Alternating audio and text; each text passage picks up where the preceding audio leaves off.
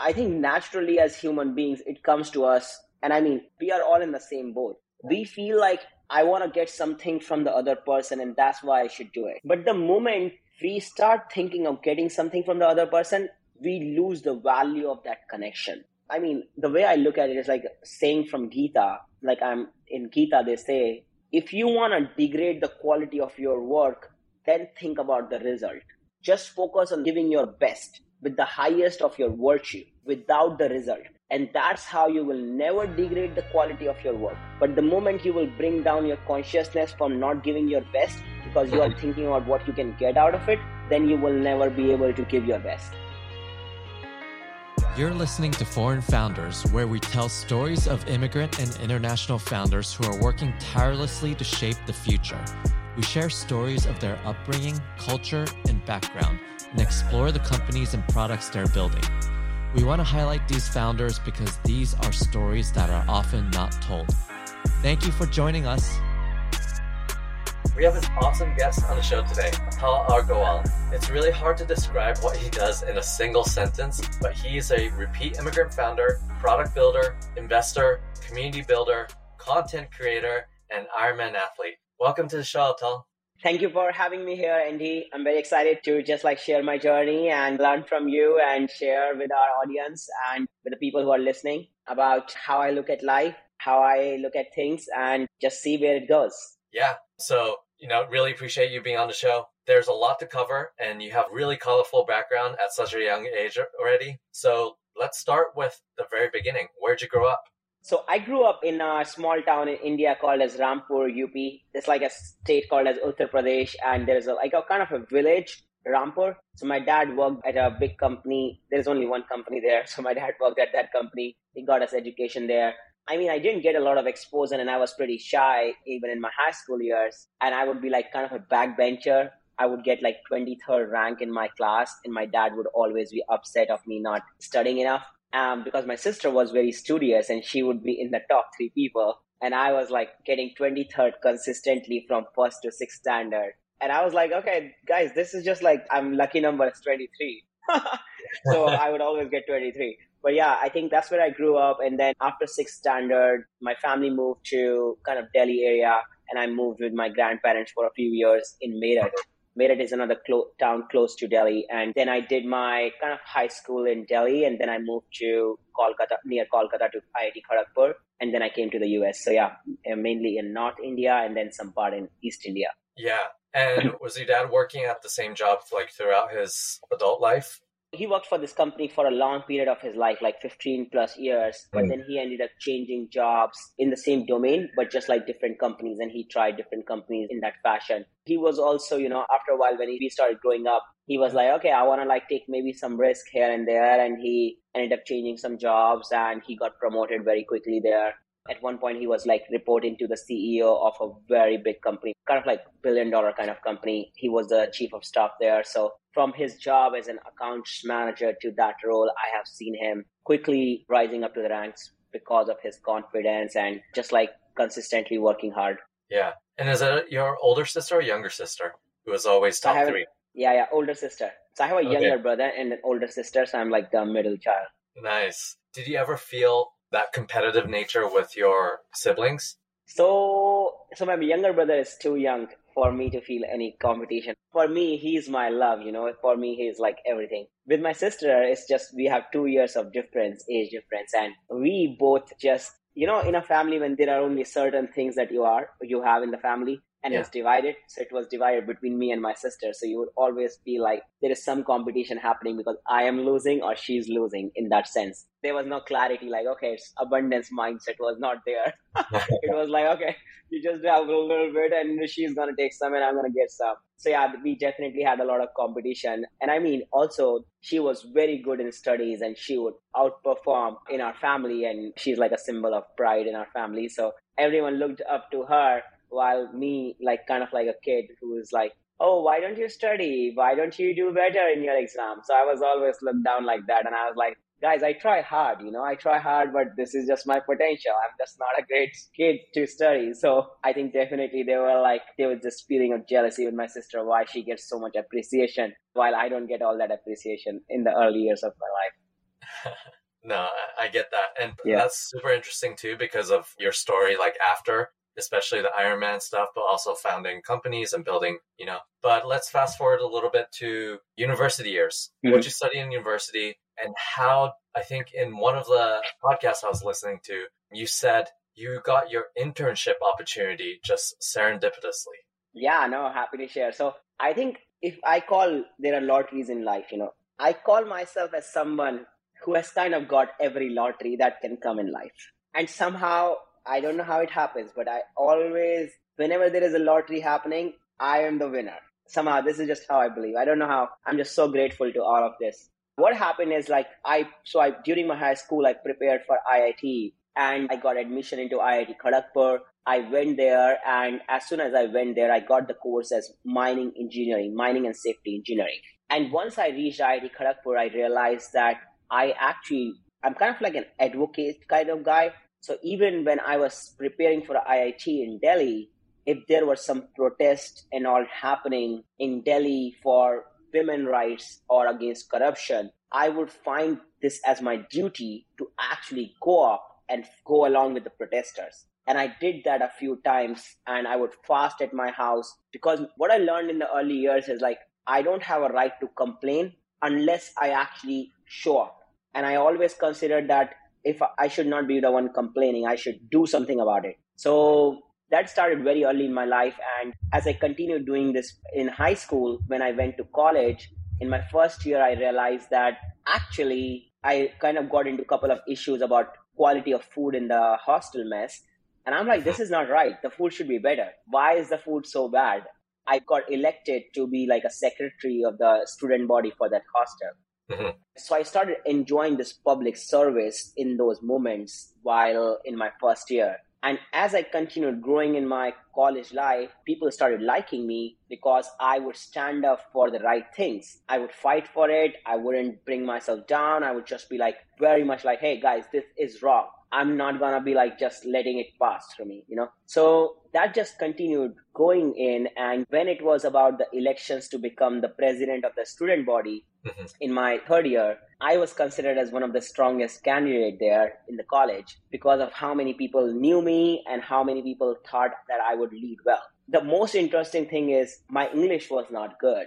And my English was so bad that in my first year, I could not write even a paragraph, and I would not be able to speak more than 2 sentences. I would do it in Hindi, but I would not be able to do it in English. So from first year to third year, it was kind of a journey for me to actually learn how to speak in English, because I knew I can't win this election if I don't learn how to speak in English. And I was very passionate about becoming this president of the student body. So yes, then when the time came about getting elected, I contested the election. There is a very interesting process where you give an interview to more than 1,000+ students who are standing there, and you will answer your questions that they will ask you. So it's a very big, a presidential debate kind of thing.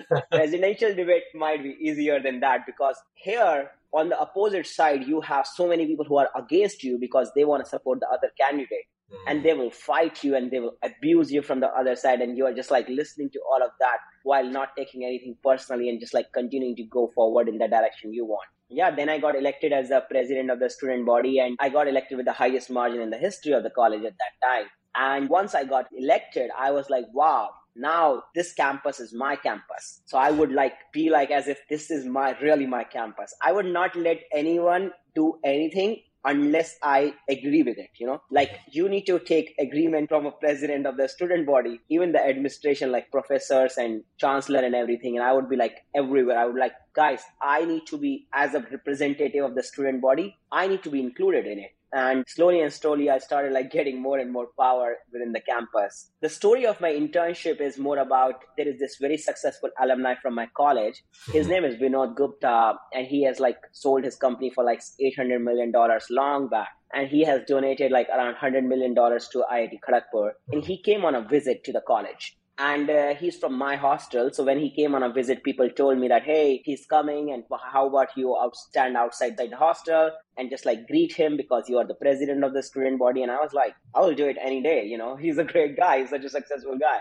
I was right there outside the hostel, and he came on a visit in his car, and I just had a handshake with him.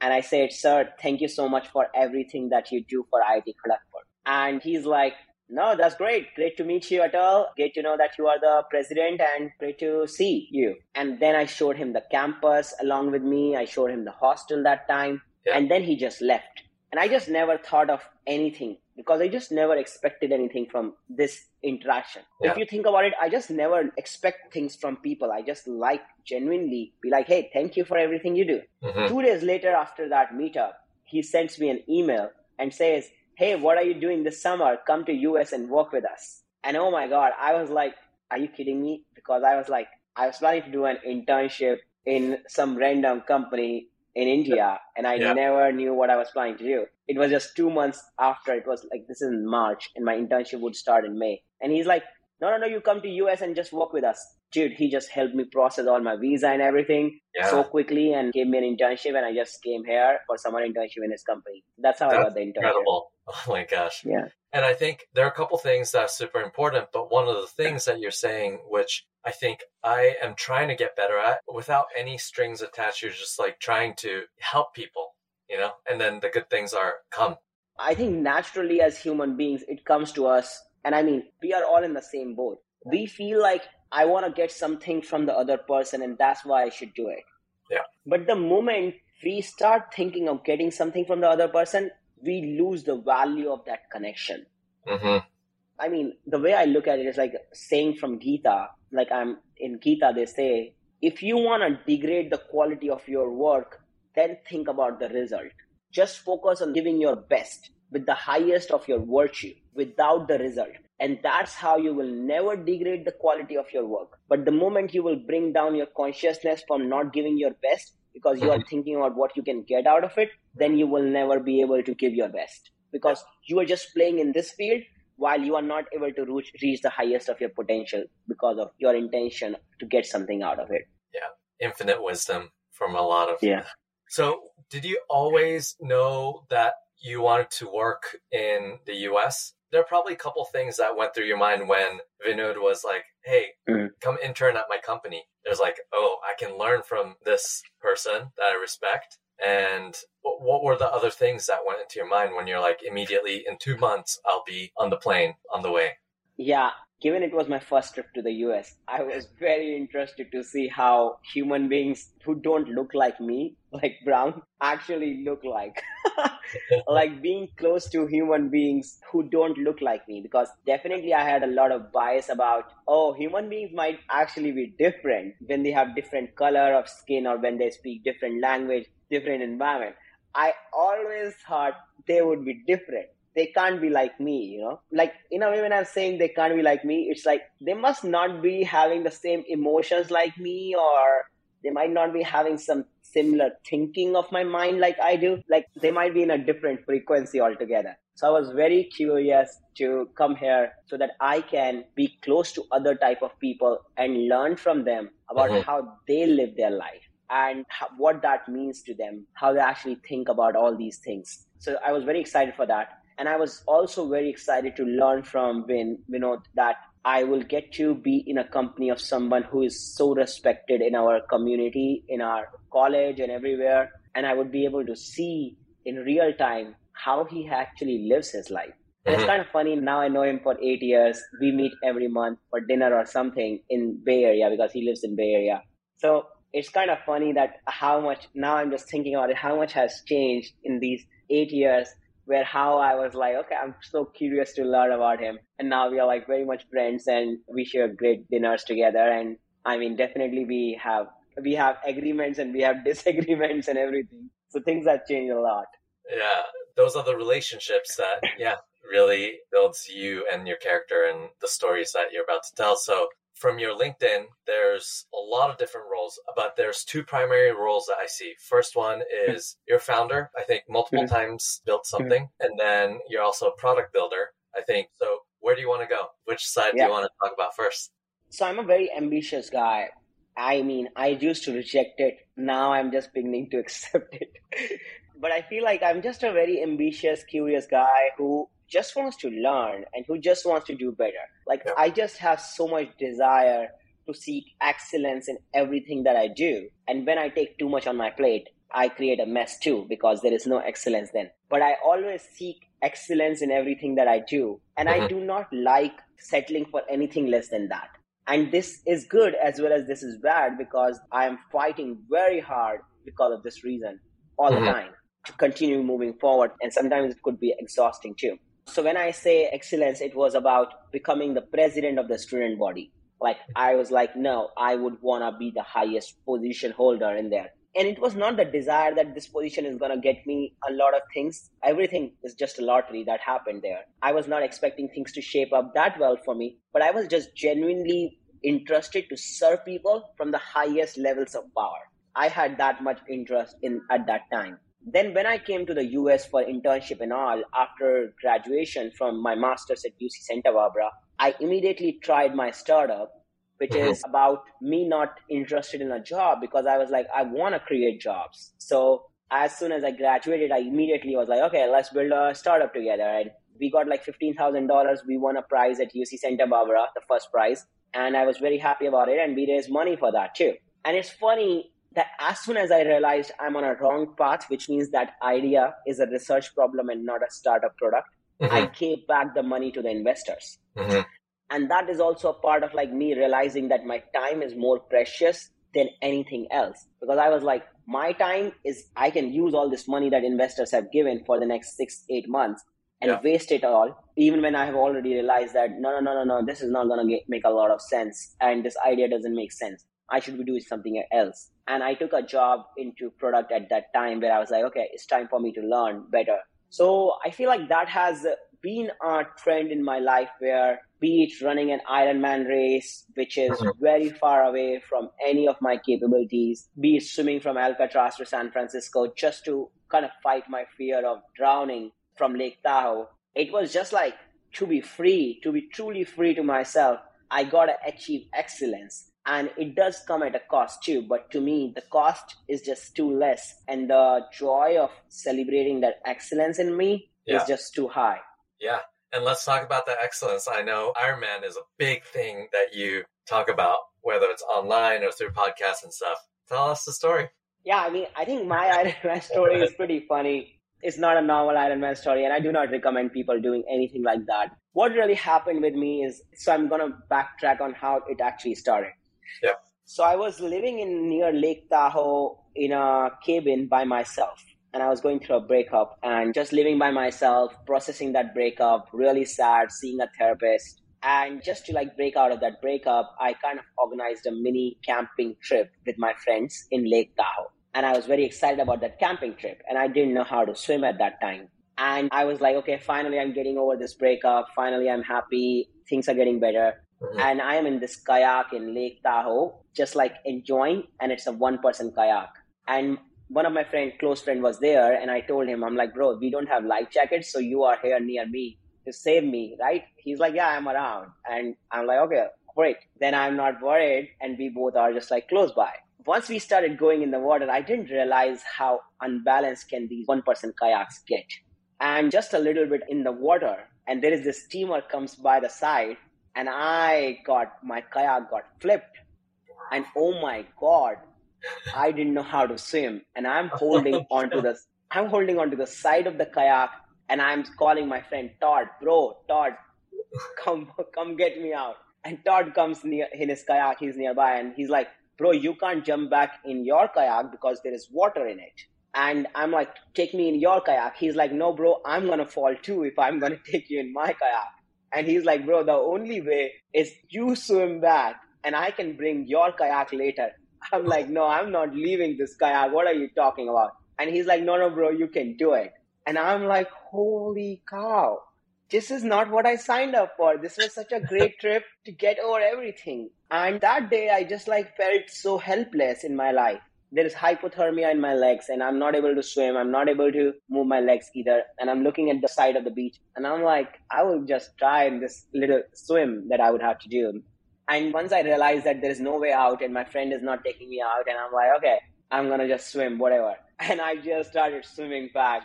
Oh my God, there was no sink in my breath. There was no sink. I was not even clear if I'm going in the right direction. And if very well I would have been in the wrong direction, I would have gone way far just by parallel to the beach.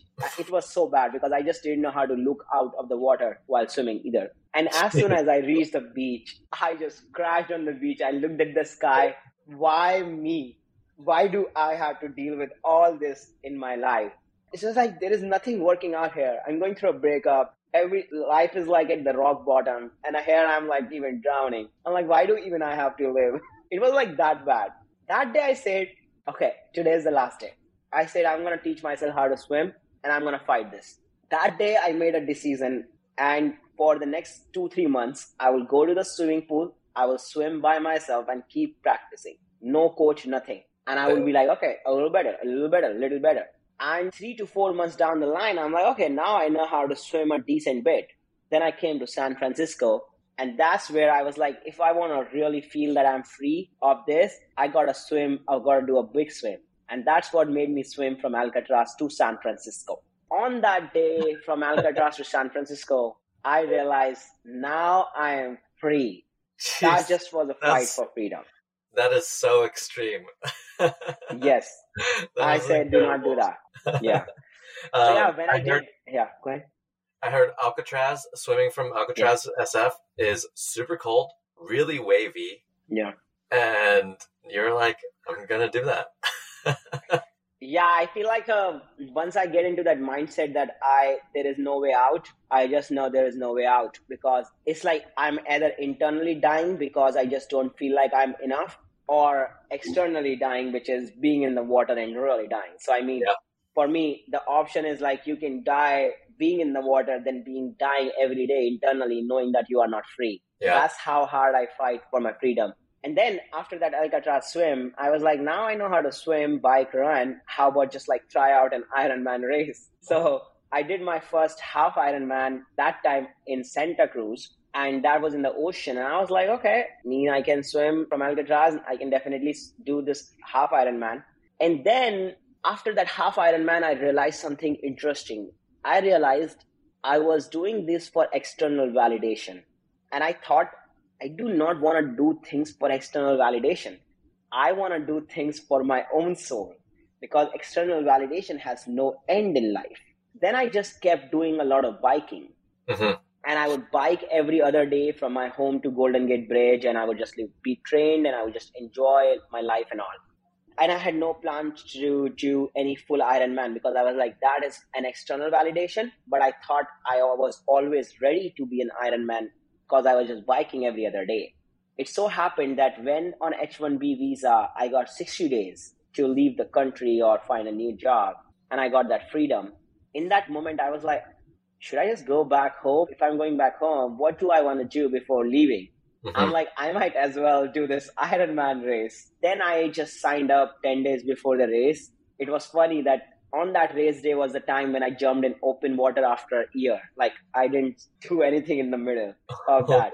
No training, no water. And water is like the scariest thing for me. But then I was like, okay, I should just take my shot. If I can do it, great. If I can't, that's okay. You know, I should know how much stamina I do have.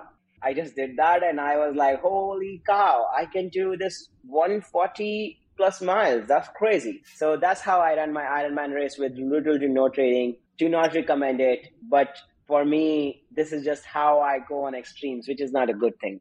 Yeah, that's a crazy story. Also, I ran 40 plus miles of doing 3 different. Yeah. Wild. You are crazy, sir.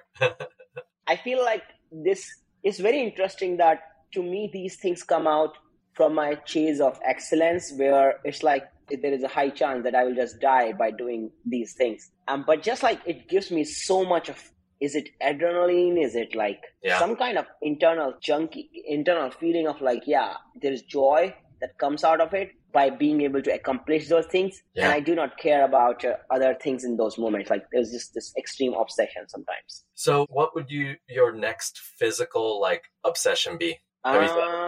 It's funny. I actually do not have any obsession of, I was happy about it.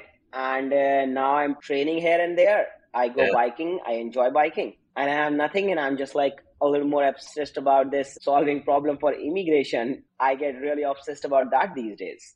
Yeah, let's talk about that. Yeah. So you are the founder of Immigration First. Can you tell a little bit more about the Immigration First, its vision, and then the company itself?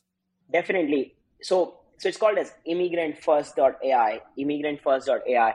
And I feel like it just so happened that when I got 60 days on H1B, I got lucky because I found a job at that time.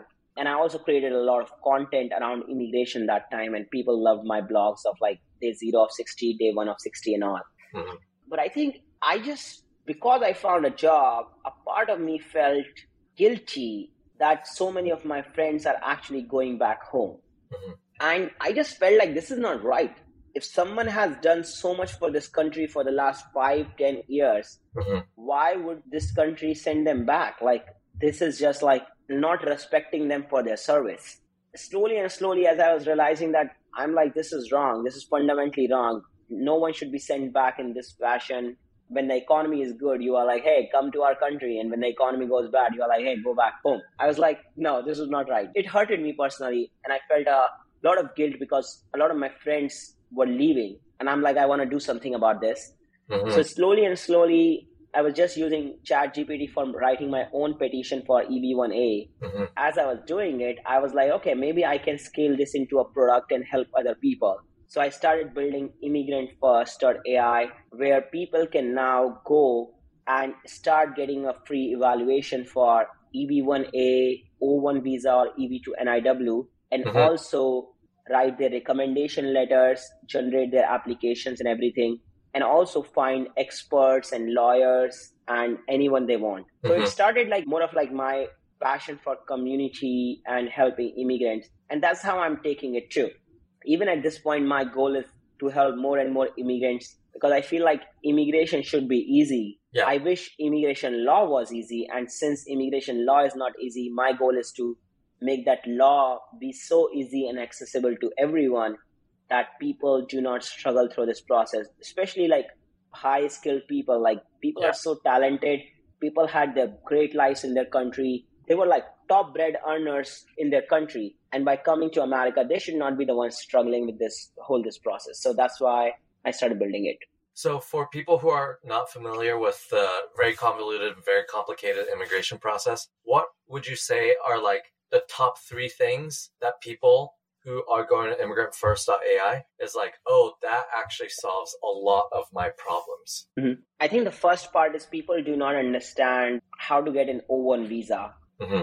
It does look very complicated from a distance to think through your case about like, hey, am I even going to qualify for this? I'm not extraordinary. I don't have this and that. But I feel like we are making it so easy and streamlined that people can qualify for O1 visa easily. Mm-hmm. And even the government says that this is like an underutilized visa. And what we are saying is we can make it easy for you to get O1 visa. And I feel like people would find a lot of value through our system, through the experts. We can also guide them that, hey, this is how you can get your O1 visa if you don't have it, or if you want to build your profile through that way. So I feel like slowly and slowly, that is going to be very, very helpful for people. When people come to America, no one wants to be refused by the immigration system because people feel like getting denied a visa is going to impact their profile in the long run. And they don't want their dreams to be killed because of some mistake here and there. Mm-hmm. But now I have like talked to enough people to realize that even if you get rejected once in application, people get it the second time. People get it the third time, which means there is like a lot of fear in people that rejection is bad, but rejection is better than not knowing where you stand. So a lot of people nowadays are realizing that let me just take my shot. If it works out, great. If it doesn't, then I can improve my profile. But I mean, able to just try that is very, very helpful. Other than that, I feel like just finding a community of people who are also immigrants is very helpful for immigrants because we all come here after spending a decent amount of life in our home country. And now we have to start from scratch and make friends and everything. So I feel like that's also very valuable. Yeah, that's the whole, like for me, that resonates really well because that's the whole mission of the show is I started out just hearing immigrant stories, immigrant founder stories like yourself. And then the more I talk to immigrant founders, they're like, yeah, I have founder friends, but I don't have any like immigrant founder friends. So like their questions around visa, or their questions around hiring, all these fundraising, all these things, they were just like, I don't know who to ask. And I think you are doing it at a bigger scope of like all the immigrants who are like coming to this country as, you know, either student or skilled labor force or everything. And being able to be a place where people can ask questions, people can get help, people can streamline their process. That's really cool. Yeah. There are like 1 million people who come to America to study every year. And they do not get a lot of good support about navigating the immigration system. And I mean, when we come, we just are like very simple, like, hey, I just want to come to a new country. Yeah. I mean, for me, I didn't even know the term immigration, which I learned after coming to America for the first time. Like, oh, I mean, not having a desire to immigrate. And I mean, these are all very complicated terms. People are like, hey, I just want to work and enjoy my life and just want to learn from this country. Why do I have to deal with all this? So making things simple for people really makes me happy. Yeah. And I saw recently that you were posting, you know, your videos from DC. What were you doing out there? Yeah. So, you know, given I'm so passionate about this topic, I know very well that there are some things you can do with technology, while some things require very important measures in the policy itself. Yeah. So some things you can solve via product, but some things you really need policies help. And my trip to Washington, D.C. was very much about advocacy for one of the bills that has come on the floor over the last few weeks. Mm-hmm. I mean, most people do not know, but as per the current law, people from India who come to America, the wait for them to get even a green card is like 134 years plus, which means they are not going to get green card in their lives. Yeah. And people do not understand what green card actually provides. Green card is not about even like living in America. It's about the freedom to be able to do what you want to do in this country and not be worried about whether I'm going to be getting kicked out or what, you know. And right now, all these people, 1 million people, are working for H1B employers where their freedom is tied to the employer. Mm-hmm. And the current H1B is like, hey, if you lose your job, you get 60 days. And 1 million people are in this process like that where they might, if they lose their job, they would have 60 days. And some of them have been living in this country for like 15 years. And there are new problems that are occurring because of this, because some of these people moved here 15 years ago. Their kids were like 2 years old when they moved here. Mm-hmm. And now their kids are still dependents on them. And as the kids are now becoming 21, they cannot be dependent on their visa anymore, which means now these kids have to leave the country. So imagine a kid that came to America as a 2-year-old, mm-hmm. and at 21, you tell them that America is not your home country. Mm-hmm. Imagine what this kid will go through, because that kid doesn't even know any other country as their home. Right. But for that kid, America is their home. And I met some of those kids who are really going through depression now because only recently they realized they are not American. And I was like, this just makes me feel so sad about the state of this challenge where 1 million people are stuck without a green card. Their right to vote is denied. And as a constitution, they are not living a life which is what the Constitution promises them, or which was the vision of the American forefathers. Mm-hmm. So I feel like when I felt like it is very important for me to go and advocate for this, so I went to Washington, D.C. I went to a lot of Congress meetings, talked about this bill for support and all. It's a very long battle, but I feel like it's one of the most important battle that I probably would be taking down the line, and I would really want this law to be changed. So what's the outcome that you want to advocate for, and what is the outcome that you think is realistic, especially with like this trip to DC? The likely outcome is this bill getting passed, mm-hmm. which is going to get all these people out of backlogs by mm-hmm. using the underutilized green cards. It's kind of funny. On one side, there are green cards which the government has allocated, but no one is getting them. Yeah. And on another side, there are 1 million people who are stuck waiting for a green card. So there are like around 80,000 green cards which are getting underutilized every year, like no one is using it.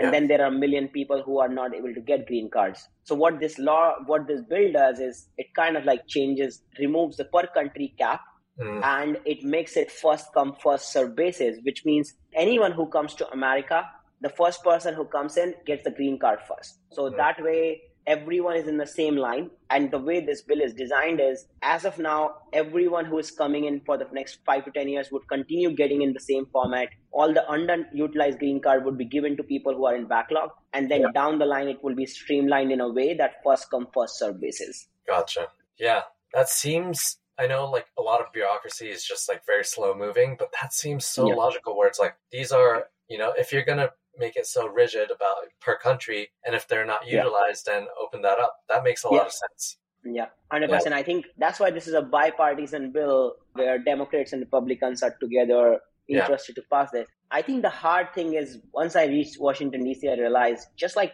getting anything done is pretty hard in that framework. Yeah, you saw how the sausage is made. Yeah. No, that was very insightful for me just to see how everything works there. Yeah. And as a founder, as an immigrant founder, what would you say are the biggest challenge you've had so far with Immigrant First? I feel like, I mean, I knew the problem very deeply, so I understood the problem very well. I feel like for me, it's just building out the product definitely takes time. And keeping the momentum going while when you have no money and you just keep focusing on your vision and try to convince people that, yes, this is a big enough market, and people are like, oh, no. It's not a big enough market, and you keep going and you keep going and you keep getting more and more traction. I feel like keeping things going for a long time, especially when there is no money coming in and you just want to support people and you are also not thinking about like, hey, how I'm going to make money out of it. You are just like building it out because you truly care about the problem. Mm-hmm. And I feel like that has been definitely something which has taken a, it's not easy to do, but I feel like I'm very lucky that my younger brother, who is a software developer, he's like, hey, I would like to help you. He started helping me, and that's how we have been going. And some of his friends have been helping us. So I'm very happy how it's coming together. And since they are also kind of immigrants, they understand the problem, they care about it. Now I feel like even outside America, I'm getting so much traction, like Canada and Australia and UK. I'm feeling like we're going to turn this into more of a global hub where it can help people from around the world. Yeah. And I think for, at least for me and what I'm seeing is like a lot of different jurisdictions really trying to understand the power of not only like having startup founders or technology founders within their ecosystem, but inviting different immigrant founders to their place. So that has, I think, become a really fascinating conversation and trend all over the world. You know, whenever I talk to people who listen to the show, one of the things is like starting a company by itself is not straightforward. It's definitely, you know, it's doable, and everyone, not everyone, but a lot of people do it. Mm-hmm. People always ask, like, how did you start the company as an immigrant founder from India? What are the tactical stuff that you took? Or was there like a specific visa that you're on that allowed you to do it? Like any of those details would be super helpful. Definitely. One thing which I realized is, first of all, I mean, I shared, I like building stuff. And I enjoy solving problems which are hard, and immigration is a very hard problem to solve. So when I just started building it out, my biggest thing was, do I understand the problem enough? And do I think there is technology to solve it? Then just continuing to get people together to actually solve it together. And that's where I think I got a lot of advantage with having my brother to support me and some of his friends to support me and saying like, hey, we would like to help and we would like to join you on this mission. Most of the work that we have done is like not looked at in terms of money or how we're going to do the going forward plan, but just having a deeper understanding within our team that how much synergy we have together, how much complementary skills we have together, and ensuring, because in the end, I feel like last company, I mean, the one reason of that didn't work out was because we just took wrong problem. It was a hardware idea, and hardware is like more of a research problem. So this time I knew what problem I'm solving. I knew technology, how it can solve it too. And it's about whether it's a big enough market or not, whether it's a big enough problem or not. And to me, more important thing was solving a problem that I cared about than actually solving any random problem. Like I wouldn't feel happy solving a random marketing problem than solving a problem of immigration, which I care about and I faced, irrespective of how big the company can get, you know, in different domains. So that's where I feel like I look at things very differently. I mean, I'm on H1B, and H1B has been my visa.